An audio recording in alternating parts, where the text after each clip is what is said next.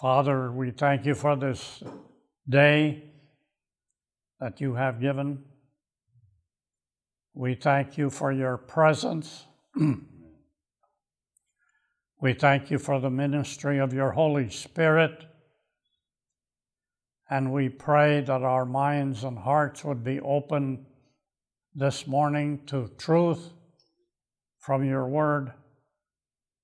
And we ask you to bless and protect everyone that is on this campground. In Jesus' name, amen. By the way, do you know the difference between an ignorant person and a stupid person?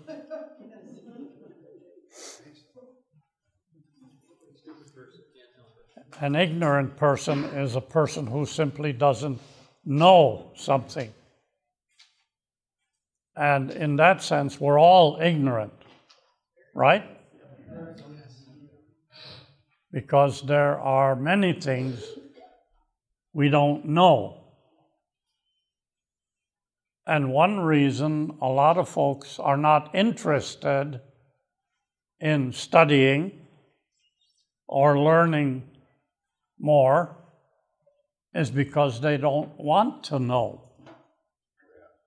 They somehow sense that if I know the truth, I have to do something about it. And that gets us to the definition of a stupid person. An ignorant person is somebody who doesn't know. A stupid person is somebody who knows but doesn't do anything about it. For example, if you know that smoking is bad for your health and you're liable to get lung cancer, and you don't do something about that knowledge, you're stupid. Isn't that right? Yeah. Yeah, that boils right down to it. Pardon? When it boils right down to it, you're stupid. That's what it is. Or addicted. Well, addiction is stupid, we should know it before we get into it. But a lot of times people don't tell us. All right. While Martin Luther, by the way, the title of today's presentation is The Amazing Facts. While Luther kindled the fire of the Reformation on October 31, 1517, as I've already mentioned or alluded to, he was not alone.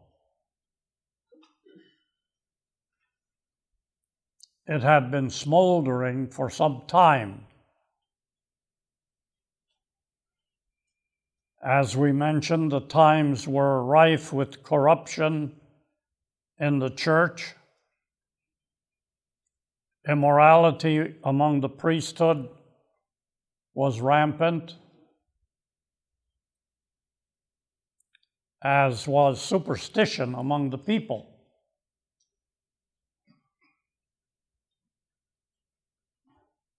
Christ was seen as the one who punishes guilty sinners not to save them. He was seen as too holy to be approached. And someone had to be found who could intercede with him. Why not Mary, his mother? But she too was considered too sacred. So another intercessor was needed. Why not Mary's mother, Anna?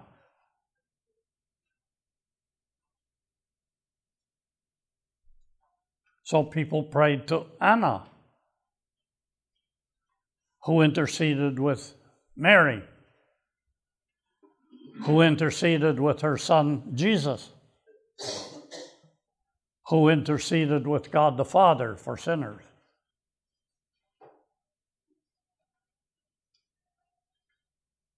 It was incredible, wasn't it? When you think about it. But that was the superstitious beliefs on which people were spiritually nourished. Why was Christ thought to be unapproachable, or, or why was Christ? I don't see him that way, but why did they see him that way? So holy, so sacred, the Son of God. This was superstitious, superstition. there was, because of all of that, there was a growing yearning for a more personal and inward religious experience.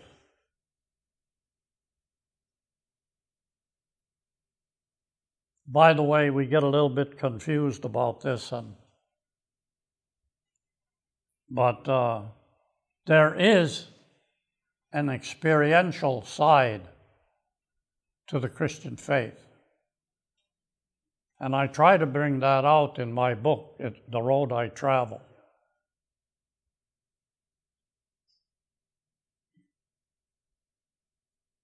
Now, the Reformation succeeded because it came at a time when thinkers throughout Europe began to sense that something was radically wrong with the church and that people were in need of personal spiritual awakening.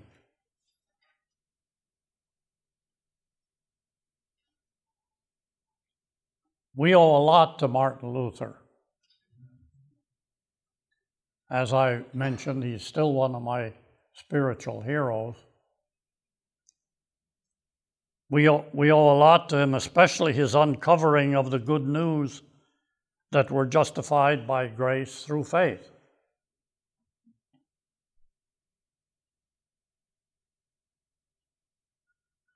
As I was beginning to become involved in the process of learning about Seventh day Adventism, I heard a lot of comments that Adventism represents legalism. And I heard something like that before I became involved in this process. You know that, you've heard that. They simply because we keep the seventh day Sabbath, they say we're legalists, that we believe we're saved by our works. It's usually said by illegalists. but that's not true when you look into the facts, you discover that Seventh day Adventists lift up the cross very high. You listen to the preaching on this camp meeting, it's all cross centered, Christ centered. Or did you hear Bradshaw last night?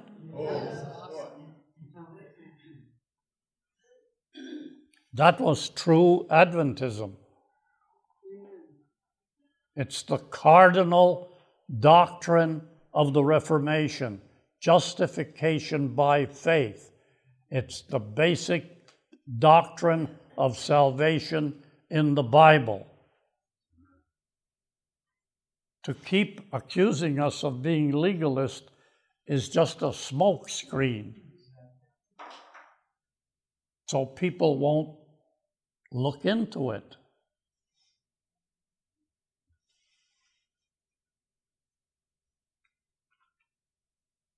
And that great central Bible truth was Luther's great passion. Thank God.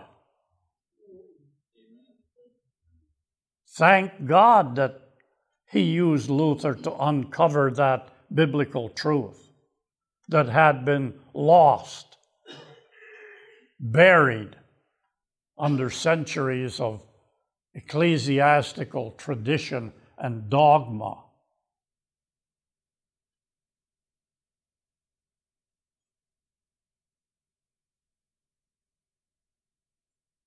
And he believed that it was his mission to preserve that truth and to preach it.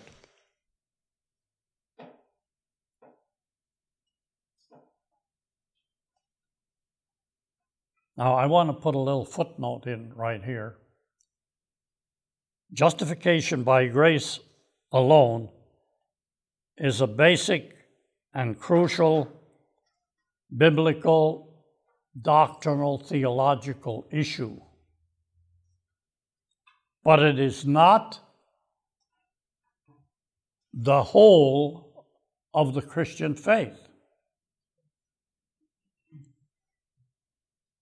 It's meant the ultimate fruit of justification by grace through faith alone is meant to produce a faith experience that is in harmony with the truth of it.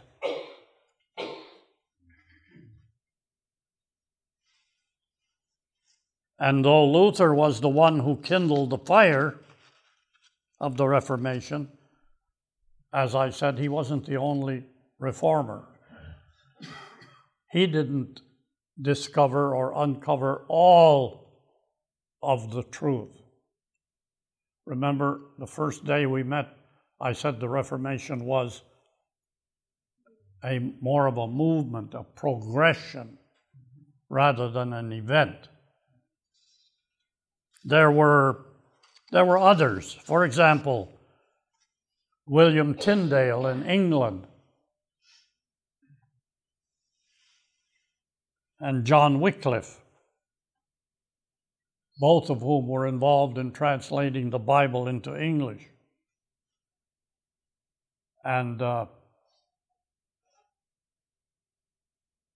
Dr. Victor Bigford, whose wife was a friend of my wife, who passed away last year, he did uh, a genealogical study of his background family tree. And lo and behold, he discovered that he's related to William Tyndale. Not only that, he, un- he discovered that one of his relatives, a lady, worked for Queen Victoria in Buckingham Palace. Then there was John Huss in Bohemia who was burned at the stake for his beliefs, his faith in, in 1415, 100 years before the Reformation. Savonarola in Italy, who was executed in 1493, 98. There was Erasmus in Holland, who published the New Testament in Greek, and that was used by Luther when he translated the Bible into German.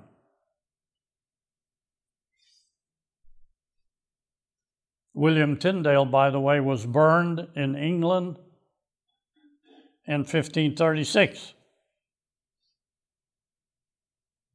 Then there was John Calvin in Switzerland.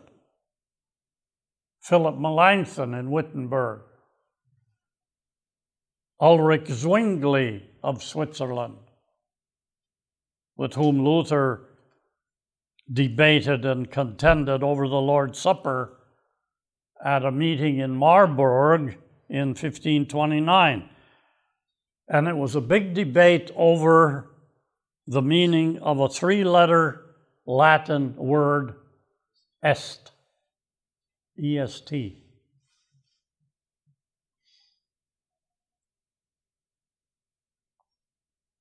In Matthew 26, verses 26 and 28, we have Jesus' words concerning the Lord's Supper when he said, This is my body. This is my blood and in Latin it's est, is. So Luther said Christ's body and blood are physically present. But Luther never explained how. And it turns out that his doctrine of the Lord's Supper was referred to as consubstantiation, as opposed to the Catholic transubstantiation. The Catholic doctrine means that the bread and wine are actually physically changed into the real body and blood of Jesus. Luther's view was that Christ is present in, as he says, with and under the bread and wine. And that was debated with Zwingli at Marburg.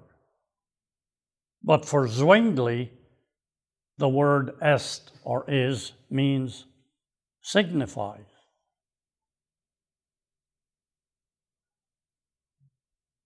Now, while Luther uncovered an awful lot that had been buried under the, in, under the traditions and dogma of medieval Catholicism, he was only one man who lived one lifetime. The Reformation that began that day in 1517, and which was, as Ellen White says, to increase in brightness until the end, is still unfinished business. That's why we're here. That's precisely why the Advent movement emerged from Protestantism over 150 years ago in order to increase that brightness.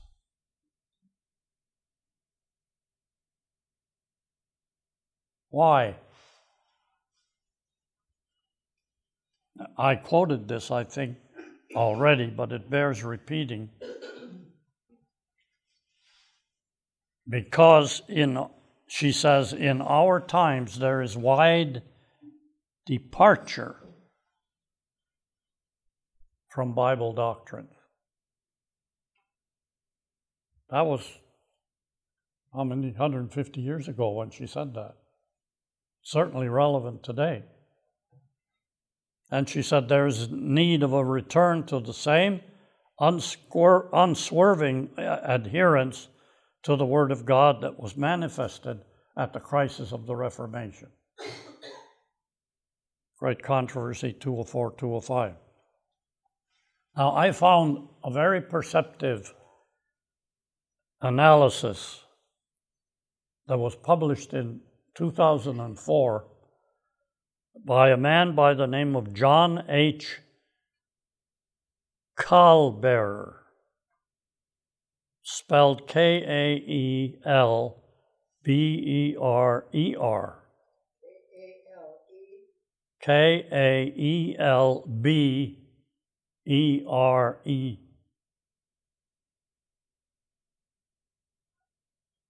R. E R E R. Kaelberer. The book he wrote was entitled The Not So Silent Merger merger. It's from pages 20 and 21. He says, quote, the churches that have stood for decades as the mainline denominations of America have drastically changed. Remember, this was in 2004 when he wrote this. Methodist, Episcopal, Congregational, and the United Church of Christ, along with some liberal denominations within the Presbyterian, Baptist, and Lutheran mix, as well as many others, no longer stand doctrinally where they stood just 50 years ago. Following the lead of liberal theologians who have demythologized the Bible, abandoning its authority, denying the miracles of the virgin birth and the resurrection, and trashing as uncongenial, uncongenial any biblical doctrine contrary to the modern day liberated lifestyle, these denominations have betrayed their divine calling to be the true body of Jesus Christ, the Christian church, which God brought into being at Pentecost. Their membership and finances are no longer where they were even 20 years ago. You remember I said the Lutheran church that I pastored in the 60s when I left it in 1970 to go to Andrews had 600 members. And now, today, they're lucky if they get 30, 35 to church on Sunday.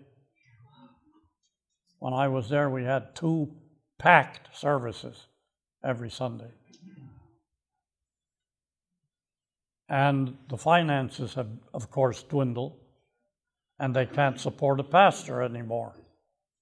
They have to share the pastor with another Lutheran church in a nearby town that's in the same condition. And then Kaelberer goes on and he says, Christian spirituality vanishes as well. And for those old timers who remain within these denominations, there are the very haunting questions What is going on in my church? What has happened? What has happened? Unquote. He really nails it. It's no exaggeration to say that Luther changed the course of history. His life and witness was a manifestation of God's gracious intervention in human affairs. It demonstrates how God raises up both the message and the messengers that are needed at certain points in time. Now we have to carry on what he started and remain true to sola scriptura. Underline that.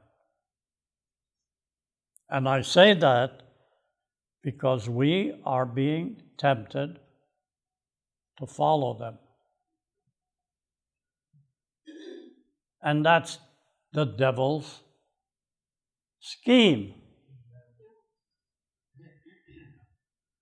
Because he's always attacking the Word of God.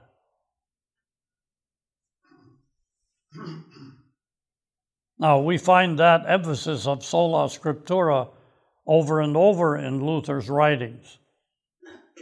He read and studied the Bible, and he discovered discrepancies be- between what the Bible said and what the Roman Church taught. And the other reformers did the same. That's why, for example, they came to the position that infant baptism was not a Bible teaching. And I practiced it for many years as a Lutheran minister, but I remember always having some questions. Some there was a little bit of revela- reservation in the back of my mind because I read my Bible and I couldn't find any examples of babies being baptized.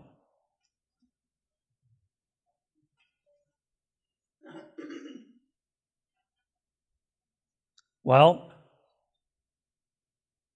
Luther was part of that Roman church, and with dismay, he saw that human traditions or ideas had been invested with authority that belonged to the Bible alone. And he saw it finally as his responsibility, and what a heavy burden that was to, you know, to begin to realize, to help his church put things right, reform.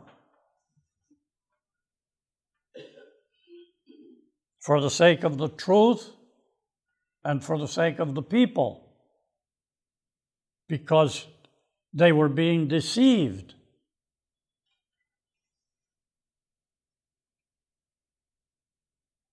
So, to uncover and expose truth from the Bible is to follow in the living stream of the Reformation. And that's still our mission.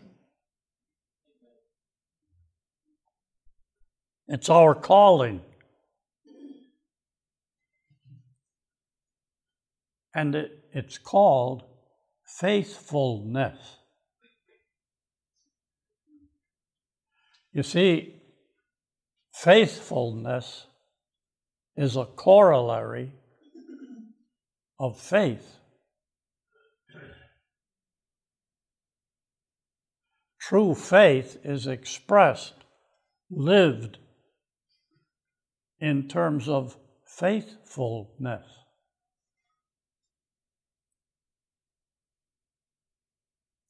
We are called to be an uncompromising voice for Bible truth.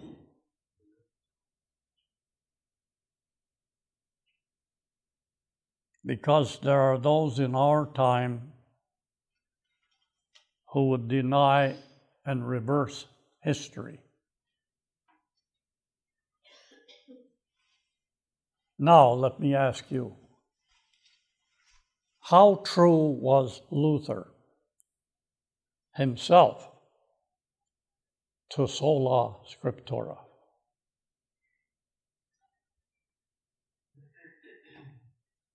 And in answering that question, I have to share with you my own story of discovering some amazing facts.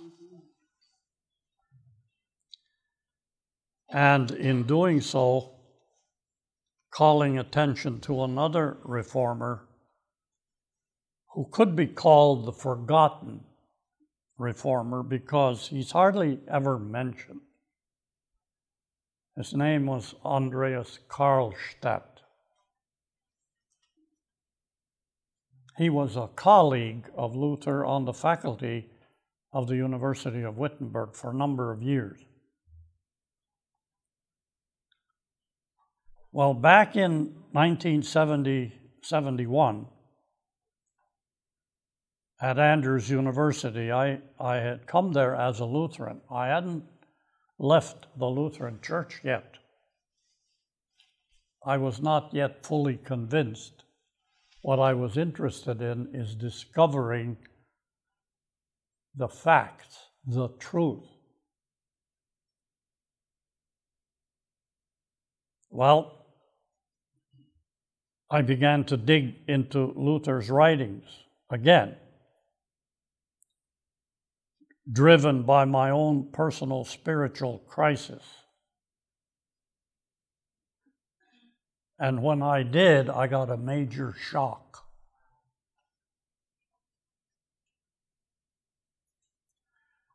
Now, God had already gotten my attention when my wife became a Seventh day Adventist. By the way, she's going to be here tomorrow. Because I want to end this series by doing something special. Anyway, when she became an Adventist, metaphorically, it was like being hit over the head with a two by four. without going into all kinds of details, and they, this whole initial business covered at least two and a half years, maybe three years. I often compare it to Moses and the burning bush.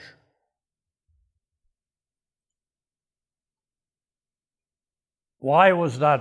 And I used to ask that as I pondered that story even years ago. Why was that bush burning in the middle of the desert? Well, the simple, obvious meaning of that is it was to get his attention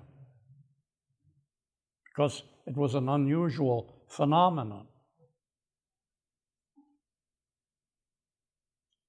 Why did God want to get Moses' attention? Well, when you read the story, that becomes obvious too.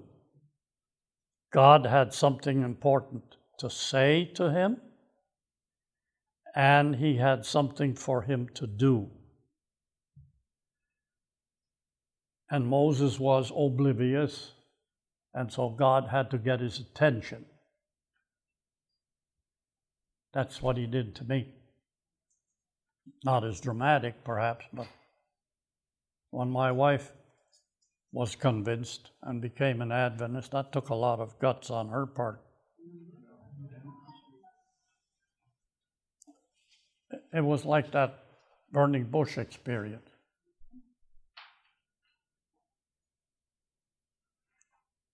Anyway, up until the, that time when I had gone to Andrews, and by the way, did I say I was still a Lutheran when I went there? Because up, up until then, I had trusted Luther completely. If I had a question, I checked his works, and you know his Luther's written works tremendous set. If you buy the whole set of Luther's works, it'll cost you about $700.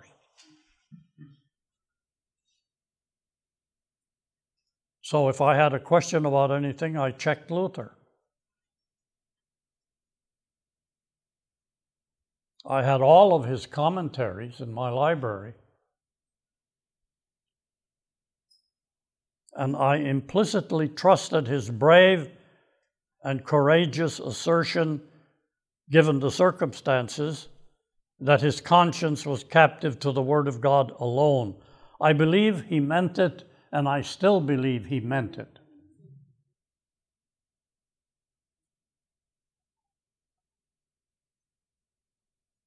There was more to the story than what I'm sharing with you now but this was a major part of what made it necessary for me to leave the Lutheran Church and become a Seventh day Adventist. So, amazing fact number one Luther was not unaware of the Sabbath.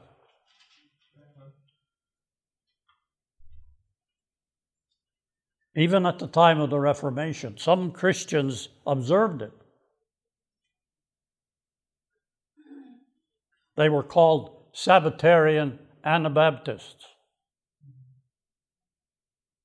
And they appeared before 1527. And they formed congregations in places like Moravia, Bohemia, Silesia, Holland, France. Pardon? What date? What date? Before 1527. And it was in 1524 that Andreas Karlstadt, Luther's colleague at Wittenberg, actually wrote a tract on the Sabbath. And it upset Luther, and he wouldn't let uh, Karlstadt publish it in Wittenberg. So Karlstadt went to the city of Jena in Holland and had it published. And in that tract, he wrote that Saturday is the true Sabbath and that there should be a radical rest from all labor on that day. And Luther, of course, was apprehensive uh, about Karl, Karlstadt's interest in the Sabbath, and he responded in a letter to, to Philip Melanchthon.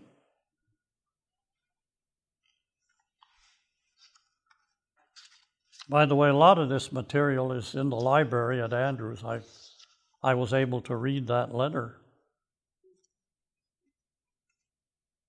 He wrote to Melanchthon and he said, quote, If Karlstadt writes more on the Sabbath, Sunday must give way, and the Sabbath, that is, Saturday, must be kept holy. Unquote, Luther. So, when I read that and I began to think about it, he actually admits to Melanchthon that Saturday, the seventh day, is the Sabbath. So the relationship of those two very strong men had been deteriorating up until that time because of Karlstadt's involvement in some of the violence that had erupted in Wittenberg, uh, involving the smashing of images and so on in the church there. And besides, they had some disagreements on the Lord's Supper, Luther and Karlstadt. Another amazing fact, and this was just almost unbelievable. Luther actually joined with secular authority by persuading Elector Frederick of Saxony, the political authority, civil authority, to dismiss Karlstadt from the university faculty and eventually banish him from the province of Saxony, kick him out.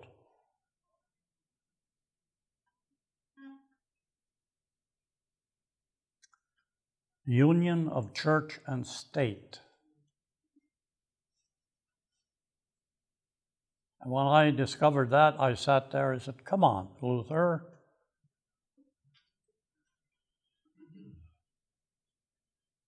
And Karlstadt went to live among the Sabbatarian Anabaptists in Holland. You know, and you begin to wonder what about religious liberty, which was also a part of the Reformation? What about freedom of conscience? You know, I said, you know, I thought, oh, Luther, I don't understand this. Here you said to the emperor and the papal representatives that your conscience is captive to the Word of God. What about the freedom of conscience? Now, look at the way he's treating his colleague. You see, his respect, Luther's respect for the inspired text of the Bible was so profound In my study carrel, this is the next amazing fact. In my study carrel, in the seminary library at Andrews University, I spent hours there digging into all of this. Luther was a scholar of the biblical languages, Hebrew and Greek, as well as the Latin of the Bible translation that was called the, Vulgate. And his respect for the inspired text of the Bible was so profound that he dared not tamper with the Bible itself. So when he, when he translated it, the Bible, into the German vernacular, he was very careful to do it accurately. So when I went to check his German Old Testament, I was very pleased to discover the Sabbath commandment was translated accurately. Even, in spite of the fact that he followed the Catholic numbering and called the Sabbath commandment the third instead of the fourth, which it really is. Now listen to his German translation. Anybody here know German? A little? Anyway, I'll read it in German. Gedenke des Sabbattages, dass du ihn heiligest. Sechs Tage sollst du arbeiten und alle deine Werk tun. Aber am siebenten Tage ist der Sabbat des Herrn deines Gottes. Now that's an accurate translation of the Hebrew. Remember the Sabbath day, that you keep it holy. Six days shall you labor and do all your work, but the seventh day is the Sabbath of the Lord your God. Now, we know that he began to work on the translation of the Old Testament right after his return to Wittenberg from the Wartburg Castle in 1522. So it is very highly probable that he was working on Exodus at the time that Karlstadt was writing about the Sabbath. And in 1529, Luther published his large catechism, which was a textbook for pastors who were preparing people for church membership. And I had turned to it in my copy of the Lutheran Confessions in the Book of Concord. This is the very volume. And it's here in his large catechism under the Ten Commandments on page 375.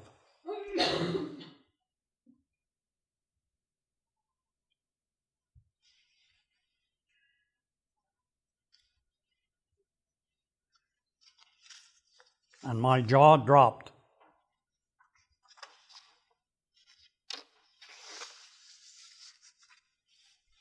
When I read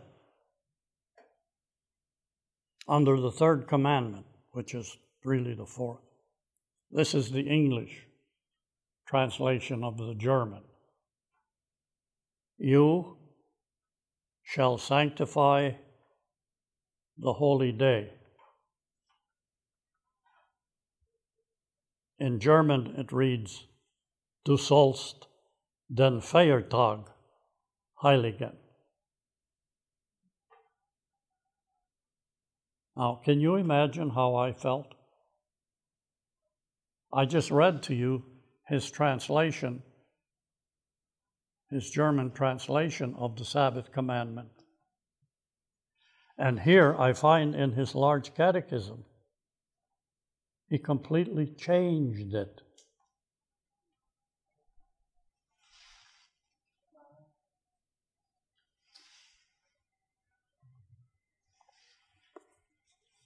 And I wrote in the margin, I underlined what he says. He says, as far as outward observance is concerned, the commandment was given to the Jews alone. But Jesus said it was given for man, didn't he? That is to say, for all of mankind.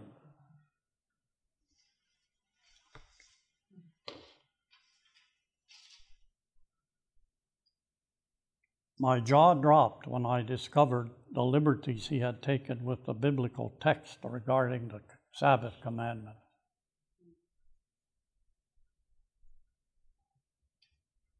He did not follow the biblical text in his catechism, but the ecclesiastical tradition of Catholicism. It's, you see, it's not a translation, it's an interpretation that is wrong.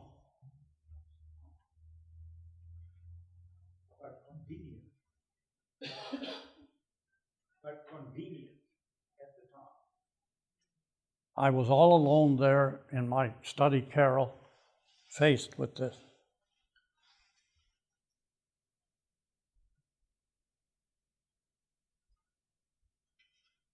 The literal meaning of the commandment is altered. The truth is completely transformed and obscured. And that is deception.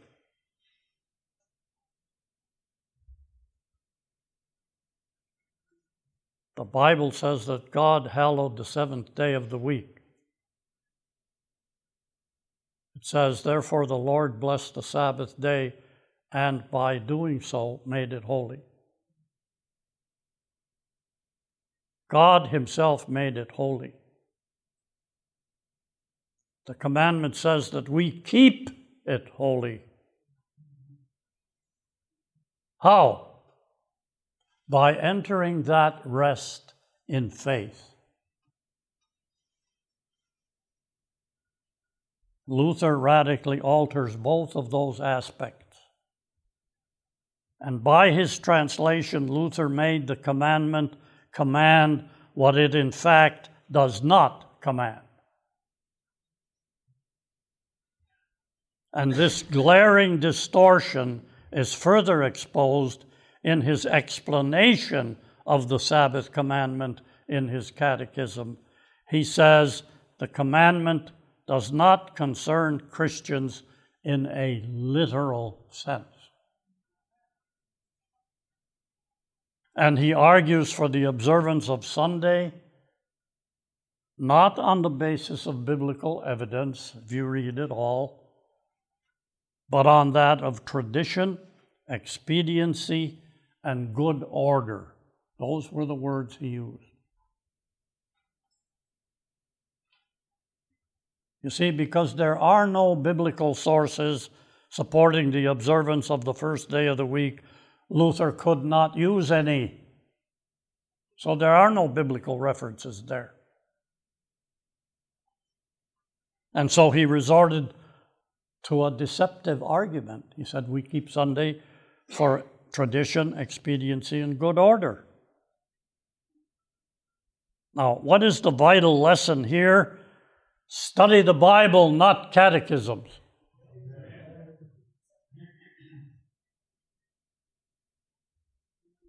Another amazing fact. After his rejection of the commandments' literalism, Luther makes this astounding statement. It's in there. He says, Since so much depends on God's Word, that no holy day is sanctified without it. That's right, isn't it? But listen, we must realize that God insists upon a strict observance of this commandment and will punish all who despise his word and refuse to hear and learn it, especially at the times appointed. But he doesn't say this in reference to the actual commandment, but in reference to his distorted translation You shall hallow a day of rest, the day of rest. And he says, if you don't do it, God's going to punish you. Now, is that legalism or what? I sat dumbfounded.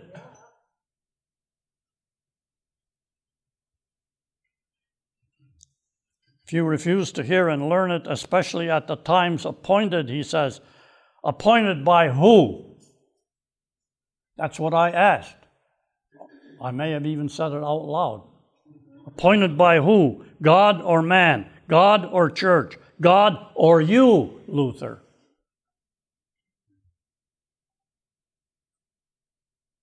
Now, if he had said that with respect to the Bible Sabbath, it would be what? What? It would be consistent with biblical testimony. And the keeping of that day would constitute the obedience of faith. But because he said it with respect to Sunday, which is not meant by Exodus 20, verse 8, it is not consistent with sola scriptura.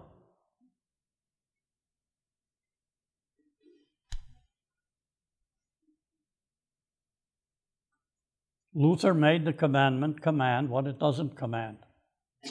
And by so doing, he rejected what it does, in fact, command. And the clincher was the realization that Luther's altering of the commandment was contrary to sola scriptura and to his own principle that the Bible is always to be interpreted literally unless the context indicates otherwise.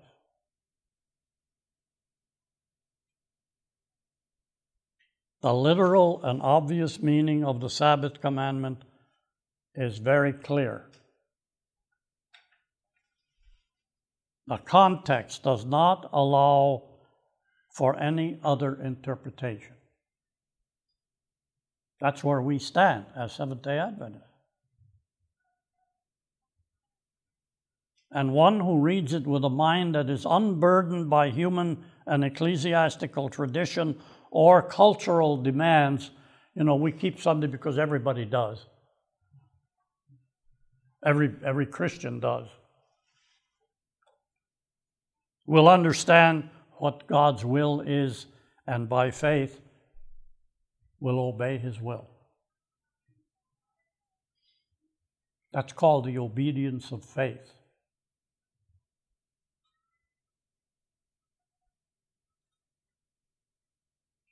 And that's precisely why so many people eventually find their way to the Seventh day Adventist Church, and why that principle must be maintained by this church.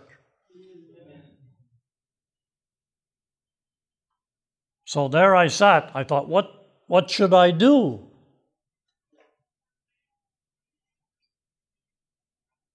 Follow the Bible or Luther's mistranslation in his catechism, I could come to only one conclusion. The Bible is right. Luther was wrong. While he was right on many things, for which we have to thank him, he was wrong on that. Another amazing fact.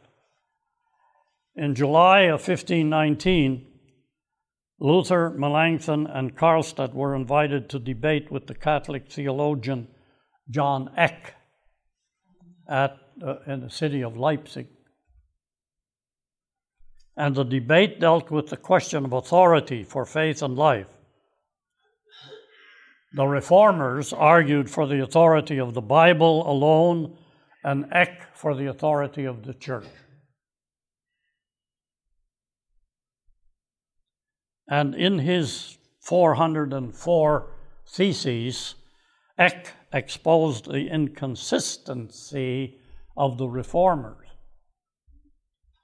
He said that if they really held to the Bible alone, they could not hold to the first day of the week for which there is no biblical authority.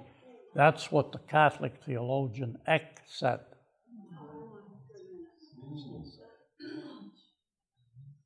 And he told them, he said, if you continue to, to hold to Sunday, it would be to recognize the primacy of the Roman Catholic Church.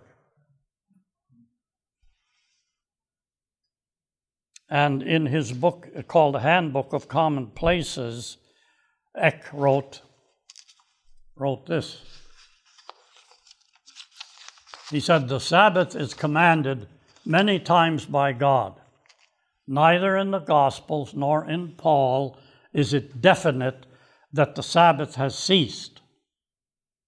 That's Eck, the Catholic.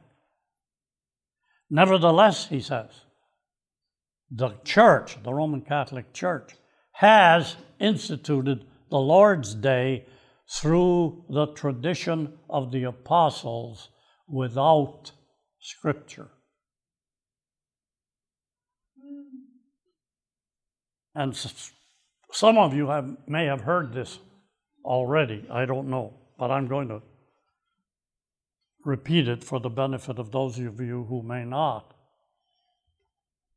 It's from the parish paper of St. Catherine Catholic Church in Algonac, Michigan. Was published May 21, 1995.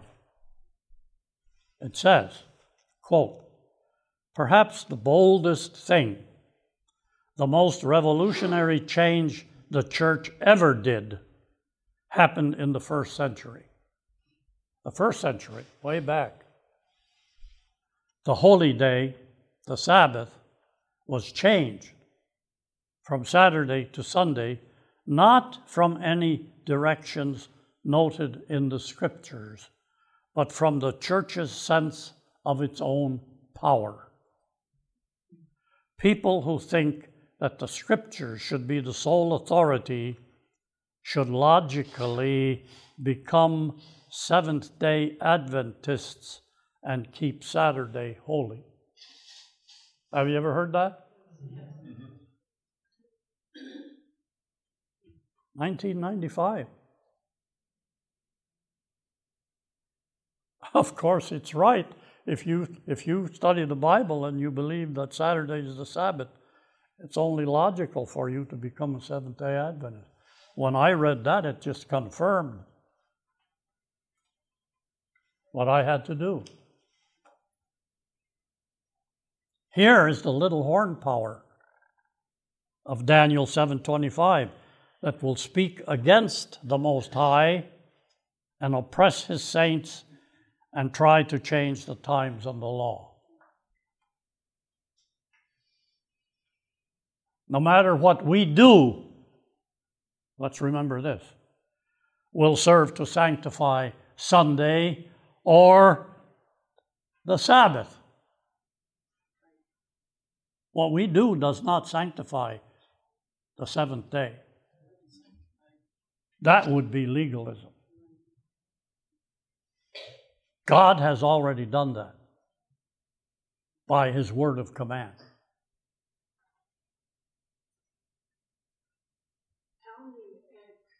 He alone can make holy.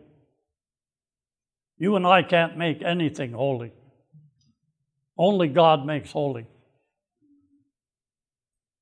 The commandment is to keep it holy by observing it, by entering into its rest by faith, not make it holy.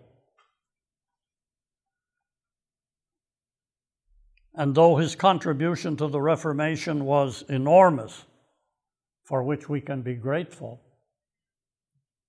Luther was nevertheless unfaithful to the written word of God with respect to the Sabbath. So, can you imagine what started to happen in my thinking? And to my trust in and respect for Luther, when I was able to absorb these amazing facts. For a while, I was a man without a church. I was a Lutheran, but not a Lutheran. I was not a Seventh day Adventist, but I was a Seventh day Adventist because I started observing the seventh day Sabbath. By the way, when I when we went to Andrews University and I was still a Lutheran, I could have attended a real nice Lutheran church just down the street. It's a Missouri Synod church, but I didn't. I made a, a deliberate choice that I would attend Pioneer Memorial Church every Sabbath because I wanted to get the flavor of Adventism, not just from books and lectures, but from the way the people worshiped and behaved. And you understand what I'm saying?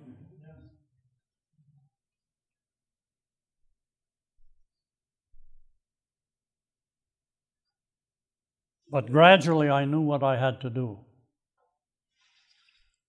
And Luther helped me make the decision. I don't regret it because it's Bible truth.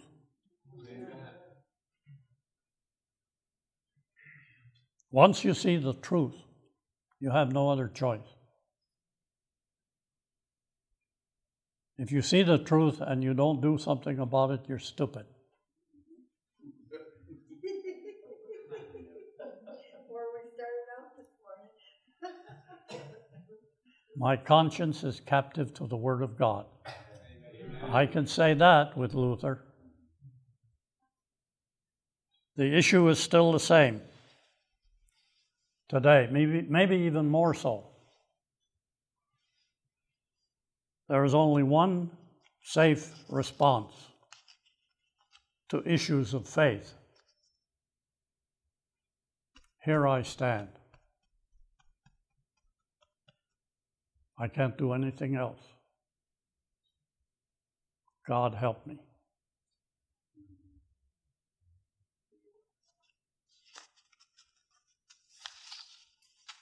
Well, tomorrow I'm going to be talking about what Ellen White calls the grand principle.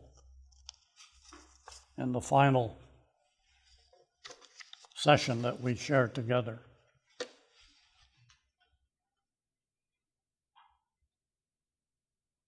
I hope I hope that you are being blessed by being here.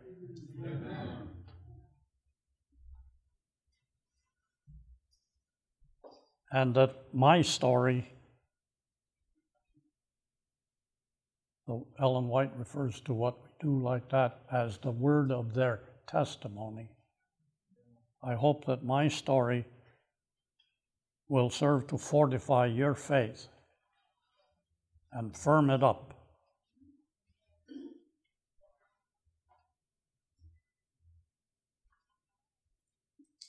I really believe that the Seventh day Adventist Church right now needs a revival. There are a lot of issues that we're facing, and I'm going to refer to one of them tomorrow as an illustration of what I've been talking about all week.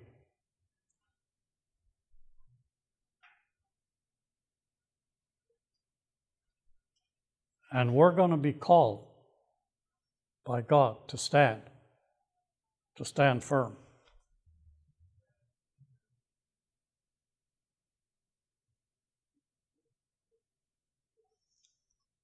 So we need a revival.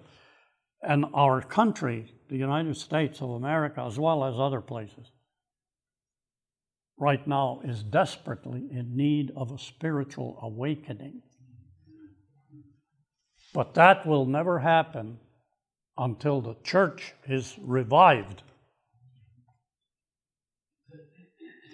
And, you know, folks like you begin to respond to what is called every member involvement.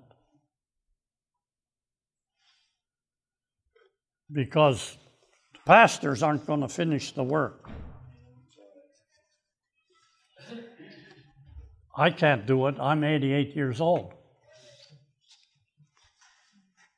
But you can, and your children and your grandchildren can. We have to light a fire under the lay people in our church right now. And I believe that the folks will respond when they see the issues and they see the critical nature of the need, I believe the folks will respond. I really do.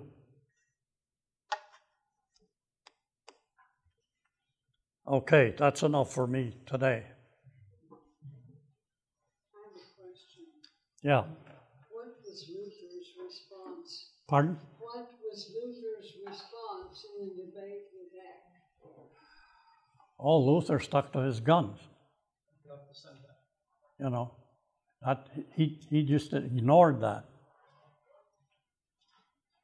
which is mystifying in itself. You know, It seems interesting that he would stand up against the Catholic Church to the point of breaking away and yet not stand up on this. the tragedy of the Reformation was not only in that fact, but the fact that Protestants were persecuting other Protestants. There were Sabbath keeping believers as a result of this kind of teaching of, from Karlstadt and others that were put to death. Even in Finland. Yeah, Finland was uh, under the control of Sweden for 600 years.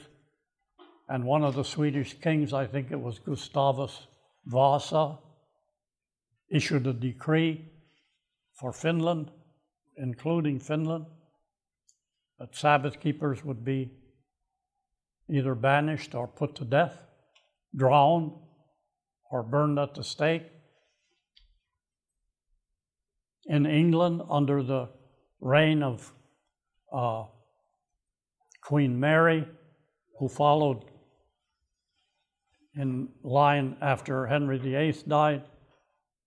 Catholics burned Protestants, and then the next queen, Elizabeth I, was a Protestant, and under her power, Protestants burned Catholics. And there were a lot of a lot of reformers, Protestants, who object to that objected to that kind of behavior. You know, they said this isn't Christ-like behavior. So you see, the Reformation was you know, not pure. I was led to believe by one speaker that among Luther's 95 Theses was a statement about the church's power to transfer solemnity from seventh day to the first day. Do I understand that right? I can't accurately answer that. That's okay. It's been quite a while since I read those. Okay. I just wondered if Yeah. it would be it would be consistent that he should I say it? That he that to a point, because of the fact that he was trying to reform his mother church, that some points he took issue and some points he just let them go. Yeah, that's true. Uh, if you want to, if you want to Google that, you can. Yes. I don't do Google, but I know that if you are able, you could Google the Reformation and you know trace it down and read the 95 Theses. Yeah, I've read I've read the 95 Theses, and I don't remember that in there. yeah. I don't think that was in there. Okay. It just seems so strange to me that Luther was willing to move away from the Catholic Church, willing to face death for all of these other things, but not not on the Sabbath.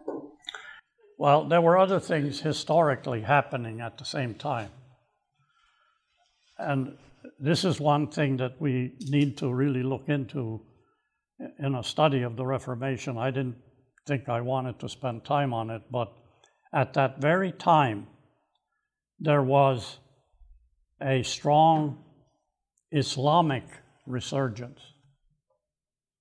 And the Turks were threatening Europe, representing the Muslim faith. Same thing is happening today.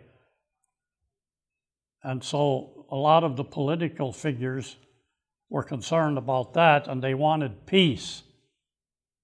you know, so that they could face this threat from the east. And also, uh, there were movements among the, the Jewish faith to take advantage of the, of the upheaval and promote Judaism. They were called Judaizers. And so you have these other things that are there that they were also dealing with and facing that contributed to, to this whole mix of confusion and different emphases and so on. Now, I believe, I believe that the Seventh day Adventist Church is the true ecumenical church because we are calling people from all faiths and all denominations to a unity based on Scripture, not based on compromise. See, in order to, in order to contribute to the contemporary ecumenical movement, you have to compromise. Could I have a volunteer for prayer? Okay. Dear Heavenly Father, thank you for your reading in our text. Help us to keep our eyes on you and to and your word so we can be thankful to you and ready for your coming. In Jesus' name, amen. Amen. This media was brought to you by Audioverse, a website dedicated to spreading God's Word through free sermon audio and much more. If you would like to know more about Audioverse, or if you would like to listen to more sermons, please visit www.audioverse.org.